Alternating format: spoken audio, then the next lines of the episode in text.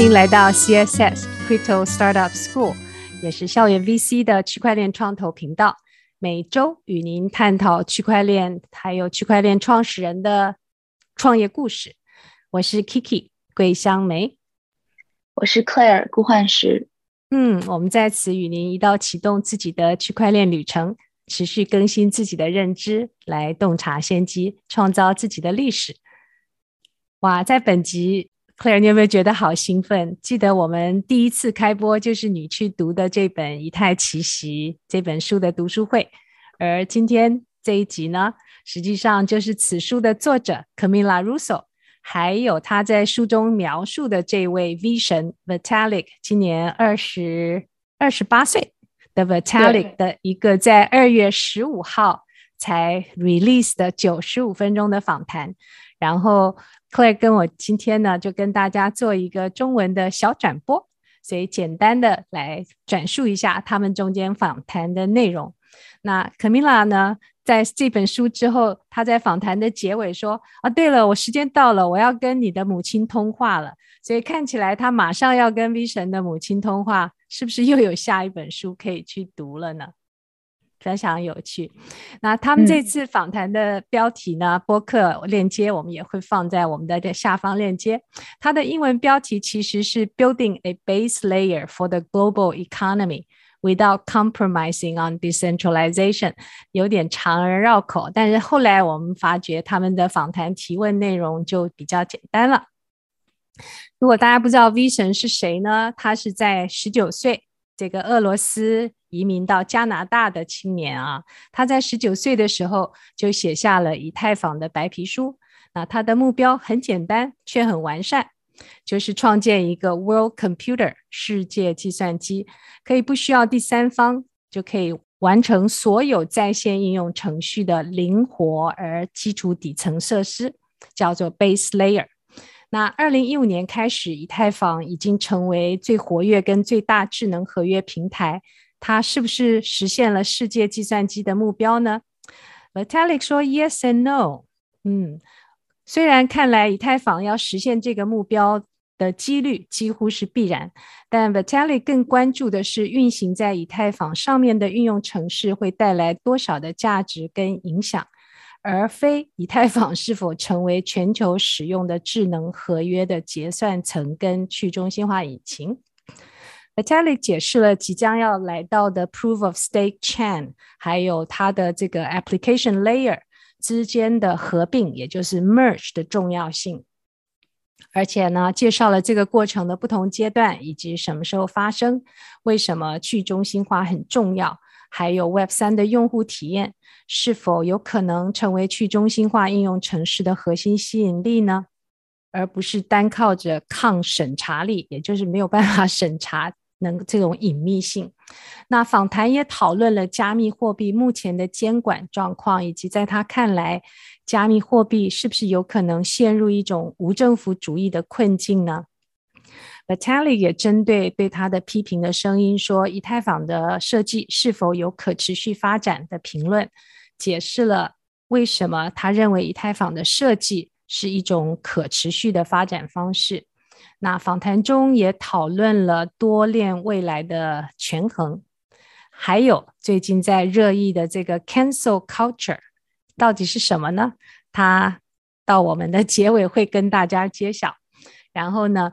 以太坊评论了是什么使他相信以太坊可以成为主流跟最安全的基础设施。哇，九十五分钟谈的事情蛮多的，对吧，Claire？我们或许就是尽我们的。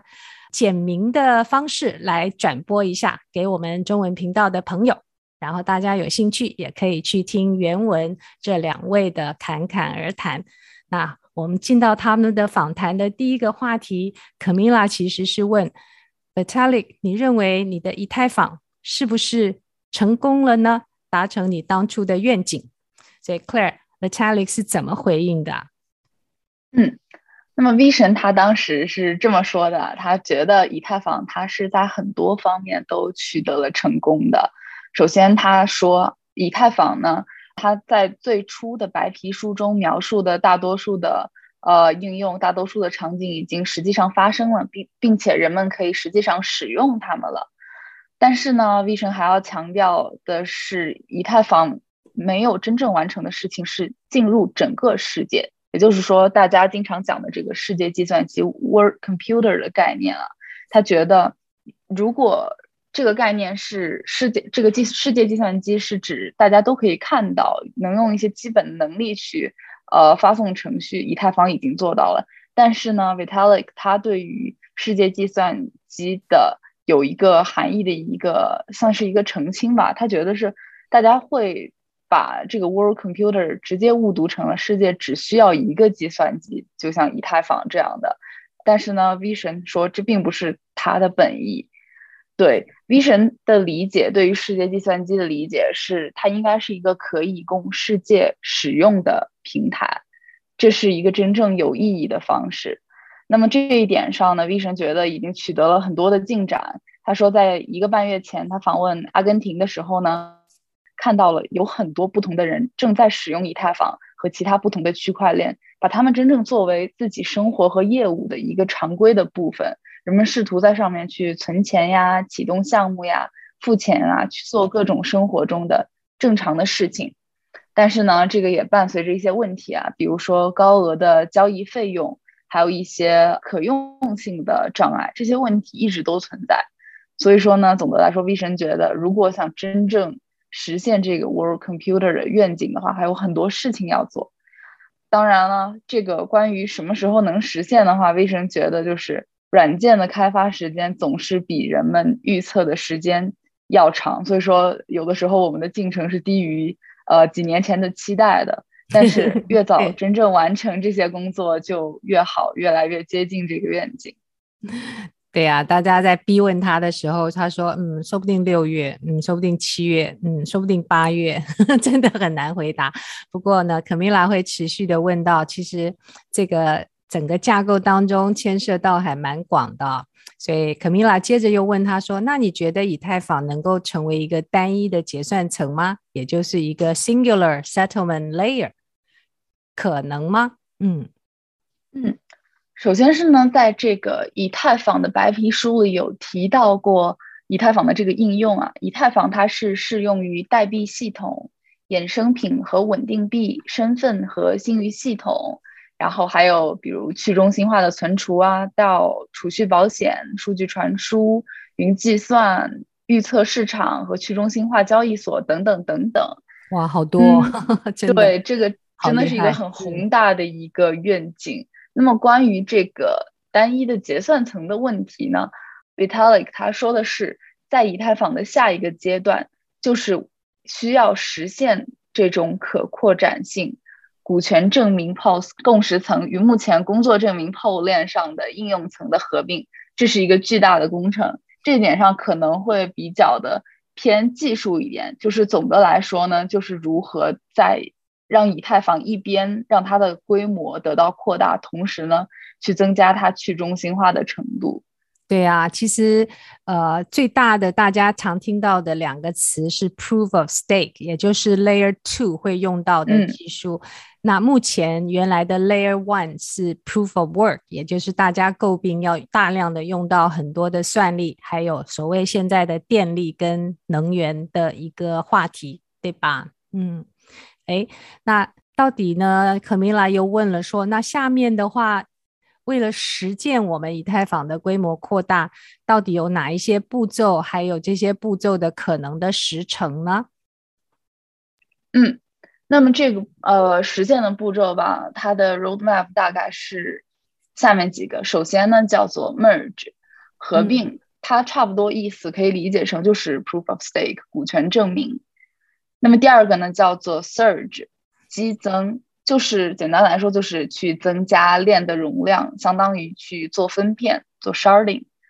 第三点呢，叫做 verge，嗯，它的意思呢，就是去通过技术让验证链变得更加的容易。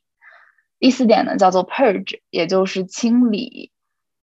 那么第五点呢，叫做 splurge，就是如果直译的话，就叫做挥霍，应该是 很难译，除了。对，除了其他几点以外的所有其他的东西可以想到的任务。对呀、啊，结果 Camila 就说：“哇，听起来很多。那基本路线上头呢，有 must have 一定要有的，还有 nice have，对不对？所以 Vision 的回答是说，must have 是 merge，还有第二步的 search。所以换句话说，是要完成 proof of stake 的这个 L2 升级。另外呢，需要增加链的容量，经过这些 sharding 的动作。哇！”实在太技术性了，我们来看，对呀、啊，对呀、啊，下一个话题啊、呃，哦，对啊，还是这个 single settlement layer 这这件事情，是不是呃，以太坊能够成为全球经济活动的单一结算层啊？看来 Camila 是一定要问清楚这一块的，嗯嗯，其实这一点上，我觉得维他的回答是，就是我觉得是很系统，还是很有前瞻性的。首先，他说大家需要注意一件事情，就是到底是不是每个人都愿意把他们的所有活动去转移到同一个区块链上，甚至不说同一个，就是大家愿不愿意把他们的自己的活动去转移到链上呢？所以说，这其实要分成两个问题，一个是大家愿不愿意，第二个是呃，我们这个链到底能不能处理这些交易？所以说是分成两块了。对啊，所以现在现在这个全球。据统计说，我们已经 embrace 呃 blockchain 的人口呢，其实是百分之五到十之间呢。所以从世界上每个人都用到，还其实还有很长一段距离耶。是的，对，对，嗯，没错。所以这个 Camila 是认为说，哎，那对 Vision 来讲，这是一个最理想的结果吗？就在 Vision 眼中，这个 end end state 到底是什么呢？嗯。那么 Vision 呢，也觉得其实这是一个挺重要、挺宏大的一个议题吧。嗯，他思考的角度是，他觉得我们不应该仅仅去关注大家到底有没有在用以太坊，而是要去关注人们如何使用以太坊，以及大家到底能不能真正从区块链上的东西，而不是从呃通过其他方式的东西去获益。也就是说，这个区块链本身能带来什么样的价值？同时，Vision 其实对去中心化跟去中心化其实还有蛮强烈的一个理想啊，对不对？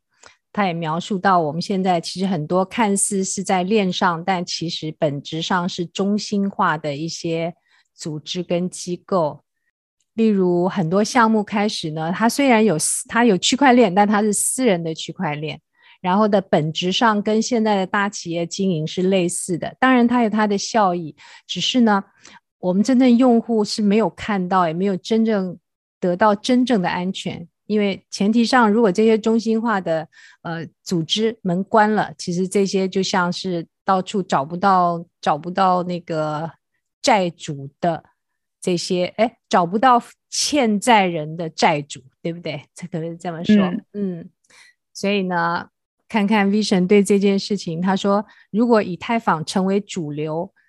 他其实真的不关注全世界是十个 percent 还是三十个 percent，而是真正应用的价值。而且越多人考量加入以太坊，以太坊越大，继续思考这个问题就越重要。其实我觉得这个二十八岁青年的使命感还真的很厉害，对吧？真正把这件事情看作是他的使命，对。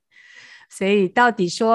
啊、呃，下面的话题。可米拉就说：“哎，那你觉得那个以太坊的 end game，这英文蛮好玩。那中文是说终局，其实实际上是说他最终想要看到以太坊还可以在哪一些方面啊，能够做更好的发挥。这就牵涉到下一个呃。”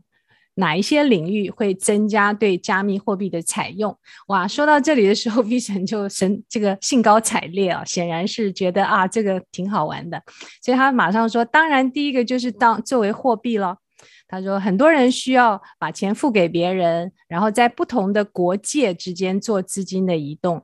储蓄，甚至于呃能够有一些获利。那虽然他认为，因为以太坊其实它是一个 utility。同时也是一个货币，也就是现在的以太币。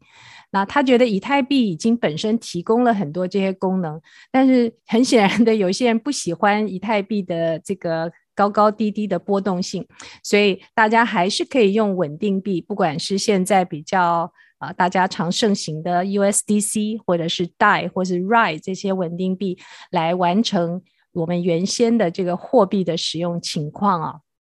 而且他觉得这更有效率啊，能够给使用者带来比较多的 benefit。那另外一个提到的是道”，道也是二零二二年的当红话题。他觉得道被用来把资本集中起来做有意思跟有意义的事情，提到了几个案例，比如说 City 道 ”，“City” 是城市啊，是很喜欢的一个。那这个道实际上是利用通过 Wyoming，就是在美国的一个州。得到的合法的使用跟管理一个新的城市，所以在网上你如果去 search 一下 City DAO，中间就是把原最原先是把这个 Wyoming 的土地一个一个的用这个区块链，然后能够结合起来，所以很有意思。在今年的这个 DevCon 大会，呃，我们在看到直播的时候，好多人都把这个 Wyoming DAO 都提出来。那还有另外一个叫 Vita DAO，V-I-T-A。道，它是一个资助延长生命的研究啊，所以我想我一定会很有兴趣的进去。那最近还有人听到，而且是闹得有点大的，叫阿桑奇道阿桑奇道。他原来是这个协助一个记者阿桑奇的法律辩护筹款，后来呃最最终衍衍生出来，如果各位 A S A S S A N G E。到也可以看到，而且他最近新闻是二月十三号，整个社群呢又决定先停止原先方向，表示呃有一些小故事。那还有前一阵子比较有名的是 Constitution 道呃宪法 DAO。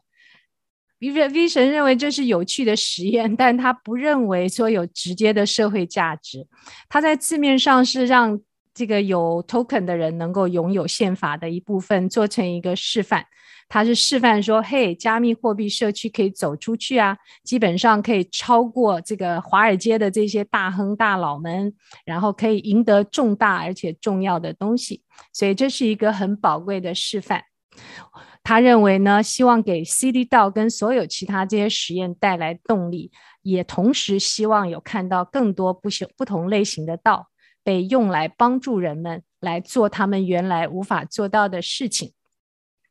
那第三个这个 user case 呢，他觉得是叫市场预测。他觉得在链上的讯息的方式、处理的方式，能够去帮忙啊，利用经济的激励措施，让人们尽量做出可以准确预测市场的想法。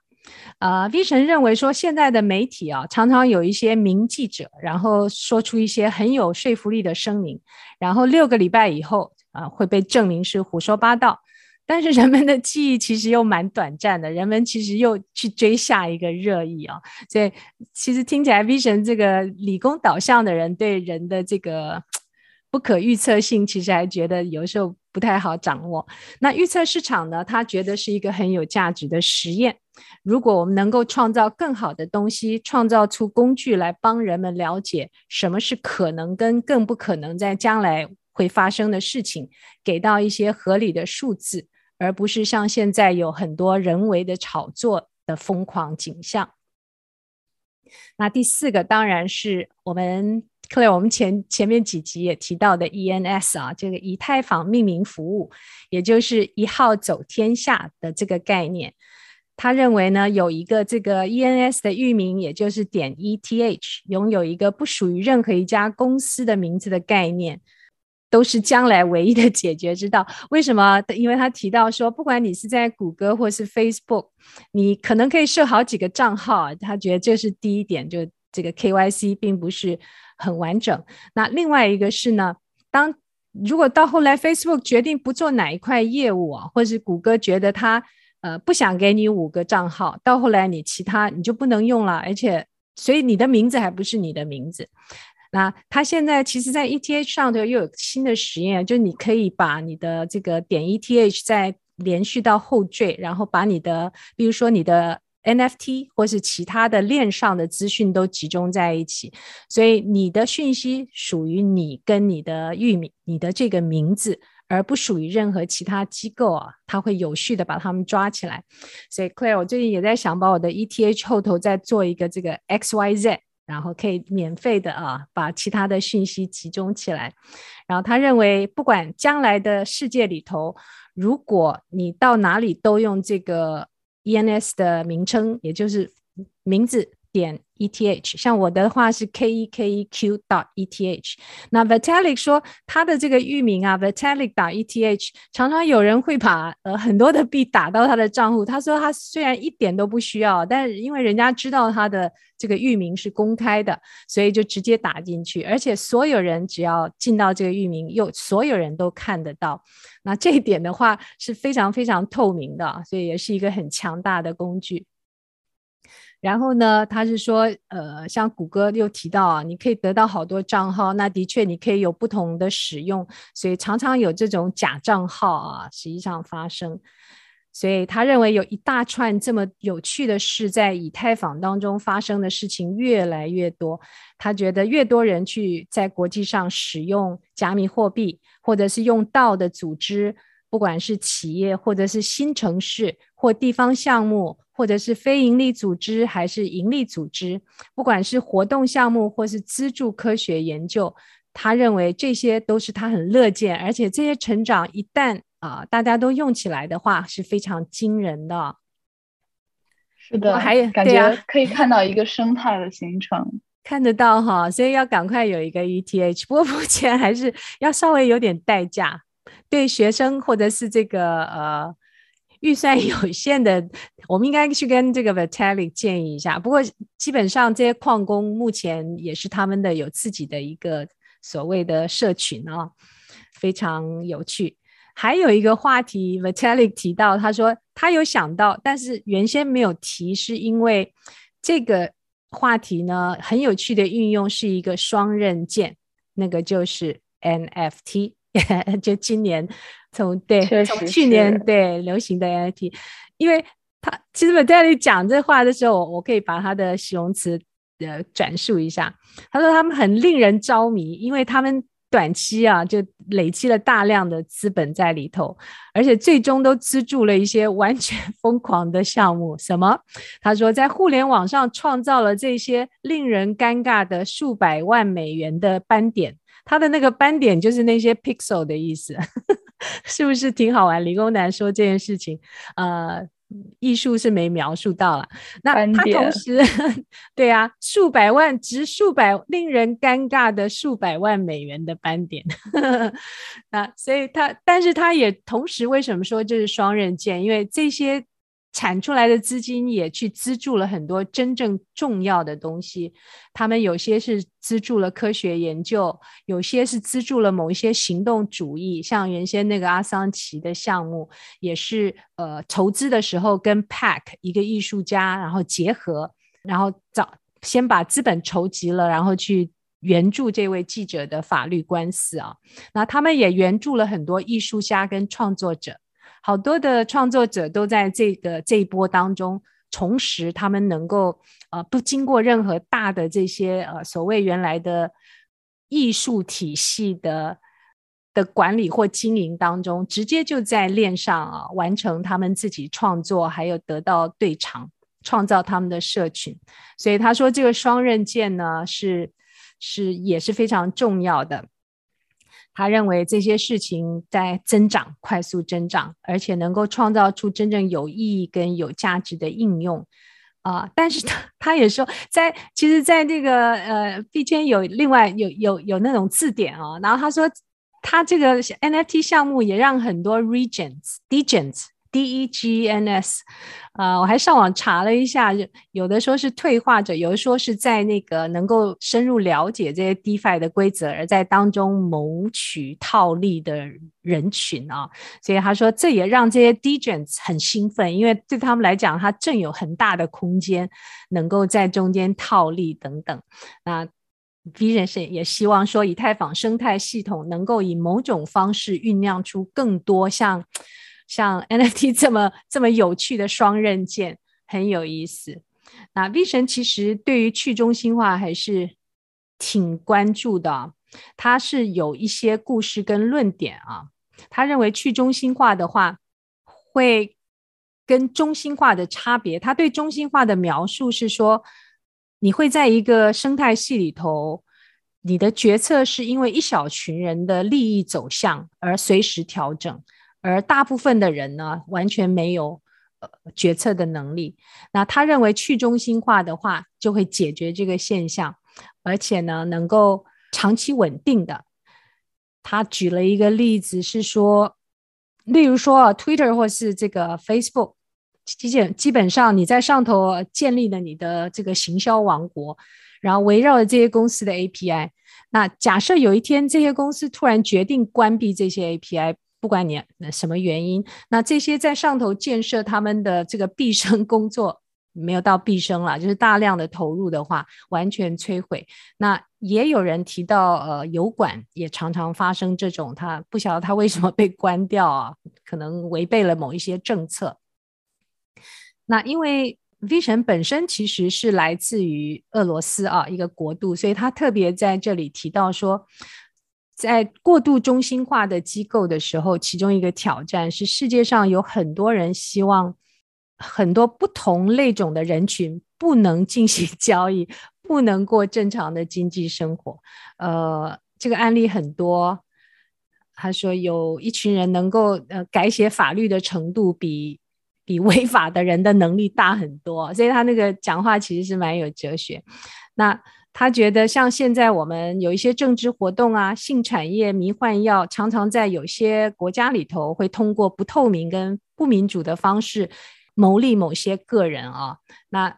通常他也提到案例说，某一些国家的决定或是某些大公司的决定，不去为某一些国家服务。只因为他们担心数据啊被窃取，或者是说有洗钱风险啊，所以他这个都是我们最近已经碰到的实际案例。他认为这个是少数人的决策会最终伤害到跟排除数以亿计人的事情，所以他的意思是说，他本身也出生在这些国家当中的一员，他就提到，所以用这种方式受到了很多的歧视，所以。在一个分散或是去中心化的系统上，他认为你不会因为你是谁或是被哪一类人不喜欢就被模糊的呃就挑出来。所以在这样的环境之下，他认为以太坊也在他的理想上是去中心化，能够民主化的带给人均衡的啊、资源，只要大家投入的话，都有自己的机会。那他也特别提倡。去中心化很重要，但是 Camilla 就问了说：“那你是不是觉得有一些东西，哪一群人或者是哪一些运用根本不需要去中心化呢？”所以 Vitalik 想了一下，他说：“是的，肯定有很些有有好好多应用是不需要中心化的，比如说他提到说可以是叫做部分化的去中心化，叫 partial decentralization。他提出的案例是说。”你或许可以用到现在 IPFS，也是一个去中心化的存储，但是你或许不需要说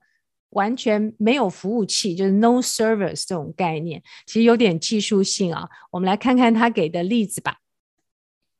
他觉得社交媒体可能是一个很好的例子，尤其是当下啊，因为有一个中心化的社交媒体体系可以带来很多好处，比如说。Twitter 上头有很多好的 tweet，对吧？然后呢，Facebook 上头也有很很好的这个很多好的这些分享。那 YouTube as well。然后我们作为用户呢，其实我去 copy 这个在 Twitter 上头的 tweet，我我可以把它丢在 Facebook 上，然后甚至于很多时候很多人是把它在 YouTube 上的一些好的影片，然后在链接一下，又丢到 Twitter 跟 Facebook 上头，所以他说这几个中虽然就中心化的管理讯息呢，有它的好处，因为它集中嘛，然后很容易建立秩序，但是他们只要中间能够互相去转传，然后也通过，其实这个这底层的话，应该是这个 Internet，就是所谓的这个。ICP 就整个其实是背后还是有一个大的平台啊，所以他说像这样的话，这个例子看起来不错。那另外呢，他觉得另外一个是那个航空公司订票，他觉得这个不一定要去中心化，他们只需要竞争，就是需要能够大家去做各自的，找到最好的价格，但是最终还是回到这些航空公司，所以他他认为这个应该不一定要去叫去做去中心化。因为毕竟上还是要回到航空公司。那另外一个呢，他又在强调说，哎，其实大家可以把它混着用啊，试着去建立一个 ENS 的名字，然后开始在 中心化跟去中心化的这个资料当中，把它集中在你的名字之下，然后把你就是他他的原文是说，Blockchain flying your life，把你的生命呃区块链化。那当然，他也认为说，全世界很多人甚至于都不知道什么是 blockchain，更不用说要想到去中心化的服务，因为他们根本就不知道，他已经熟悉了现在这个市场的运作了。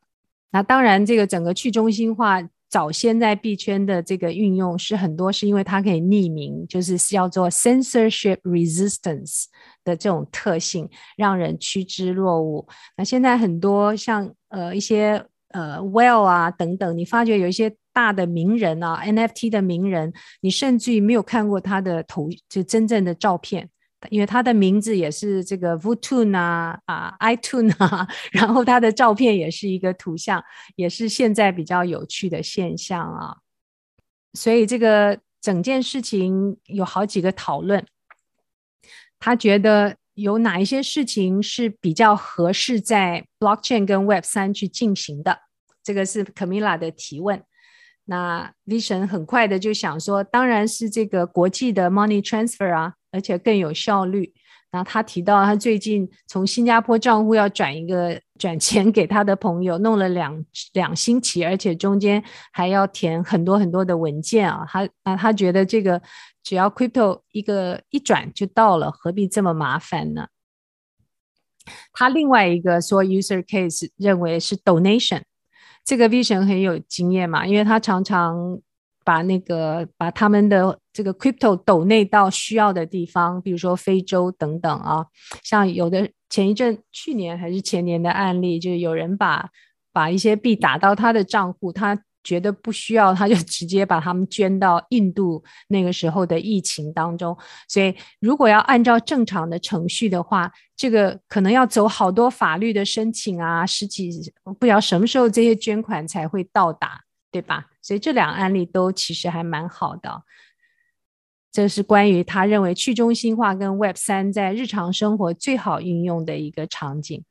那同时，他认为应该我他我们的假设是每一个人会管好自己的账户、钱包跟密码啊，所以不需要那些大公司保护你，让你说你忘记的时候可以恢复你的账号。这个他说这就是谷歌跟 Facebook 这些给你的价值，嗯，蛮有趣。他的确对去中心化有很高的这个热情。那他当然也提到说，像有一些国家拿即使拿到电话号码也不是那么容易啊。这个在我们现在是的确有点难想象，电话号码。哎，对，他说有一些，呃，像有没有那个申请账号要电话号码认证啊，等等啊，就在现成的系统里头有好一些是不利于没有这些条件的的公司。像很在非洲的话，这个 crypto 的 adoption 是很高的，原因是它很多 infrastructure 本来就不是不是很高嘛，所以像。读到他就我都自己觉得有点惊讶，但实际上是因为像我们自己申请一个人都好几个号码都没有关系，对吧？不会想象这是一个一个问题啊。你看很多中心化的系统，并不像他们预期的运作，有时候电话号码公司都不能好好的这个提供他们的验证号码器。所以很多人忘记了，在一些小国根本无法运作。所以呃，V 神认为，如果你是那种要靠全球主流的这些科技价值的人，你就不知道有一些国家跟地方是是被就应该是他们就就有这个 underprivilege，对吧？他就没有办法得到这些同样的效率。所以 Vision 非常期待草根化的东西。他觉得由这个 grassroot 上来，他又在提到他的点 ETH 的域名在 Twitter 上一路传过来，甚至于在 NFT 当中也是很广泛。大家觉得有一个这样的域名才，有一个这样的这个 ENS 的名称，才是才是一个呃链上公民啊。那他也希望在加密货币方面呢。他觉得加密货币真正使用不太需要人为的很多协调，像现在的法币啊，要要国家钱库啊等等要有政策制定。他觉得在加密货币上或许没有那么多，但是加密货币的协调是建立社群，比如说在一个小的城镇，大家所有商店都协调接受 crypto，那对这个社区就很有价值。那我们也看到在南美有一些国家是开始实践了。啊、整个加密货币都一直在找能够让他们最好的用途，所谓的 niche。那 Vishen 提到说，加密货币的游戏今年就 NFT 跟游戏这样 GameFi 爆出来，也是一个加密货币在寻求的 niche。他觉得这个还是在开头，因为在不久的将来会爆发出某一些新的模式。他已经预见到数百种不同的模式，而任何一个模式都可能成功啊。他这个话题是专门提到啊，在 GameFi，然后他也提到这个 Salvado，就是南美的国家，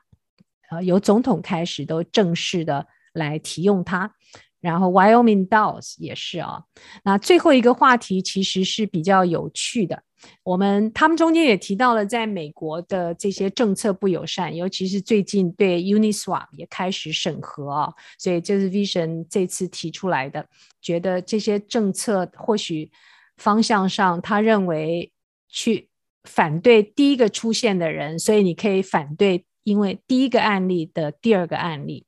而习以为常的盗窃啊，犯罪行为，因为那已经习以为常，反而觉得呃理所正正常啊。那这个是 vision 的一个论点，所以蛮有趣。他也为 Uniswap 发声了，说这样的一个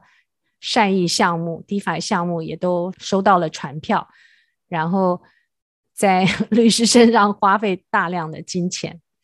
那的确，现在有一个叫在。Web 三里头啊，实际上现在有一个新的名词，就是大家会产出无政府主义。那 Vision 本身认为说，无政府主义发生是因为当一群人啊、想要做有意义的事情上，他们就要开始去做，然后一群团队就坐在一起，而而他们这个团队反而变得更脆弱啊，反而还他觉得。这个就犯罪的团伙要做事情，都比这群人来的呃容易得多。这是一个比喻啊，所以他觉得这个无政府主义也是在当下不得已变成的状况。我们来看看，或许政策面我们就不要太转述太多了，因为 其实还蛮有争议的。对，那他最后的一点是说，或许光用语言说服是不够的，要用示范。所以呢，他就希望有更多的道，然后更多的 crypto。的这个使用，那最后一点，它其实是提到我们最近很才听到的，叫做 canceling culture。这中文很难翻，对不对？叫什么叫做 cancel 是取消嘛，所以真正翻取消也不太合适。那这个故事是这样的，最有名的是有两个案例啊，一个是 ENS，这其实是呃我们刚刚提到 EF Foundation 以太坊。基金会所这个赞助而成立的这个 ENS 的组织，他最近的案例是他的原先原先的 Marketing Director 啊，Brantley，在二零一六年的时候发表了很多的言论啊，他的言论包含说啊，同性恋邪恶啊，变性人不存在，对堕胎是谋杀、避孕等等啊，所以他的发表呢，现在。被这个以太坊很多人的社区就觉得这个是不被接受的，所以呢，他就要辞去他现有的职位了，等于是影响了他真正的就业啊。那另外一个案例其实是 Cooper Turley，也就是我们上一集提到的这个道的这位人士，他在他在他最近是发表一个叫“二十四七”，就是一天工作一周工作七天二十四小时忙碌文化。然后有的人呃不以为然，然后就开始翻出这个 Turley 在二零一三年他有发表的一些种族性别歧视言论呢、然后使得这个他一手参与创立的 Friends with Benefit 道就决议让。Cooper 辞去他在中间的执行任务，所以这两个故事就俨然的在这个呃链圈里头，就大家提到的所谓的 canceling。那 Camilla 的这个维文 newsletter 当中，最近一篇也有提到。那这代表什么呢？也就 canceling culture，这些人都被 cancel 了，因为他早期的一些言论。而在 V 神的答复当中啊，他其实是是这样的，他说对于这些呢。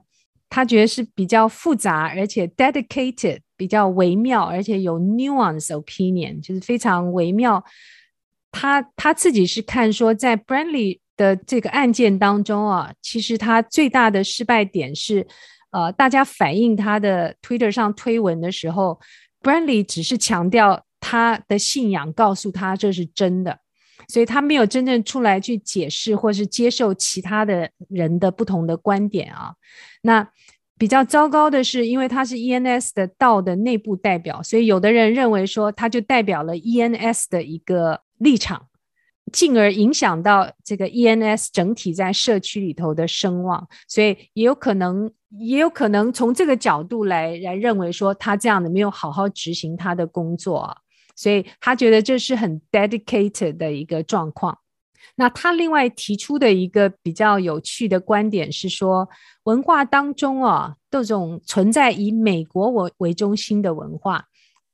也蛮有意思的。因为 Vision 是俄罗斯人，然后 Camila 是南美，是哪一国家？我们啊先前有提到啊，所以往往。这些文化如果在美国公开表现出来的话，往往会变成一个很很大的事件，然后甚至于会在这个币圈里头，很多人原来是因为要逃离他们原来所属的国家的不支持自由言论啊，不支持不同的政见，所以他们就聚集在这个 crypto community。这样，那 crypto community 现今又在呈现了这种。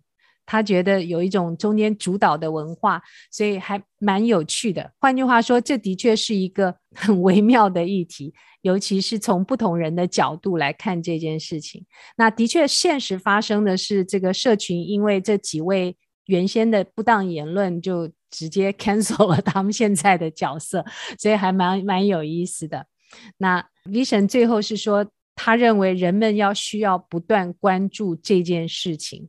那仅仅从他个人的观察来看到，他看到拉丁美洲的以太坊社区，还有中国的以太坊社区成员对这件事情反而是比较小心，然后没有很绝对的一个处理方式啊，所以这也这也是他提到的。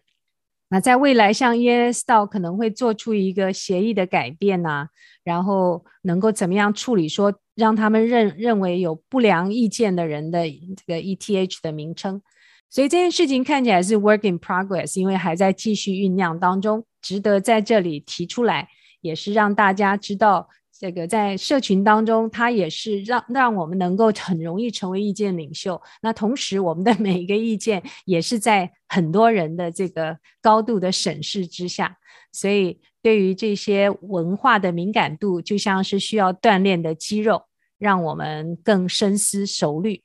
他就说，这个文化革命现在也来到以太坊了啊，所以他这个文化革命是 general 的这种 cultural 的一种转化啊，不是特定的名词。那所以他认为这是给很多社区很多的一个很好的案例。最近的 canceling culture。那到这里的话，Claire，我觉得我们这九十五分钟的他们中间的谈话还蛮有意思的。各位如果有空的话，可以上去链接听听看。的确，一个南美口音的邻家女孩去访谈一个有一点俄罗斯。或者是一种很混杂的国际口音的一个二十八岁的邻家大男孩，听起来还是蛮有意思的哦。Claire，你觉得是不是？尤其你是不是这次跑到跑到 Denver 啊，有看到那个 V 神的本尊了吗？嗯，我去的时候，他当时已经就是不在现场了，但是确实有很多人看到，然后他也作为 speaker 参加了。嗯，我们特别好玩的是他穿的那件红色的裤子啊，然后那个 Claire 说还大卖，是不是热卖？很有意思，已经火火起来了。他那个图，嗯，我感觉已经变成一个 meme 了。已经变命了，说不定现在去订已经订不到了。所以我们本来是计划短短的跟大家转述一下，那一不小心故事又说的这么长，所以呢，今天我们就在这里小歇，然后欢迎大家持续的给到建议。另外也可以去听听他们九十五分钟的原汁原味。我是 Kiki，我在桃园。我是 Claire，我现在在 Denver，呃，有点灰的那个飞的，所以 Claire 最近这个飞得太厉害了。然后刚刚才说到说飞到 Denver 的一连串有趣故事，所以后续我们再跟大家分享了。那谢谢各位的收听，我们下次再见，拜拜。谢谢。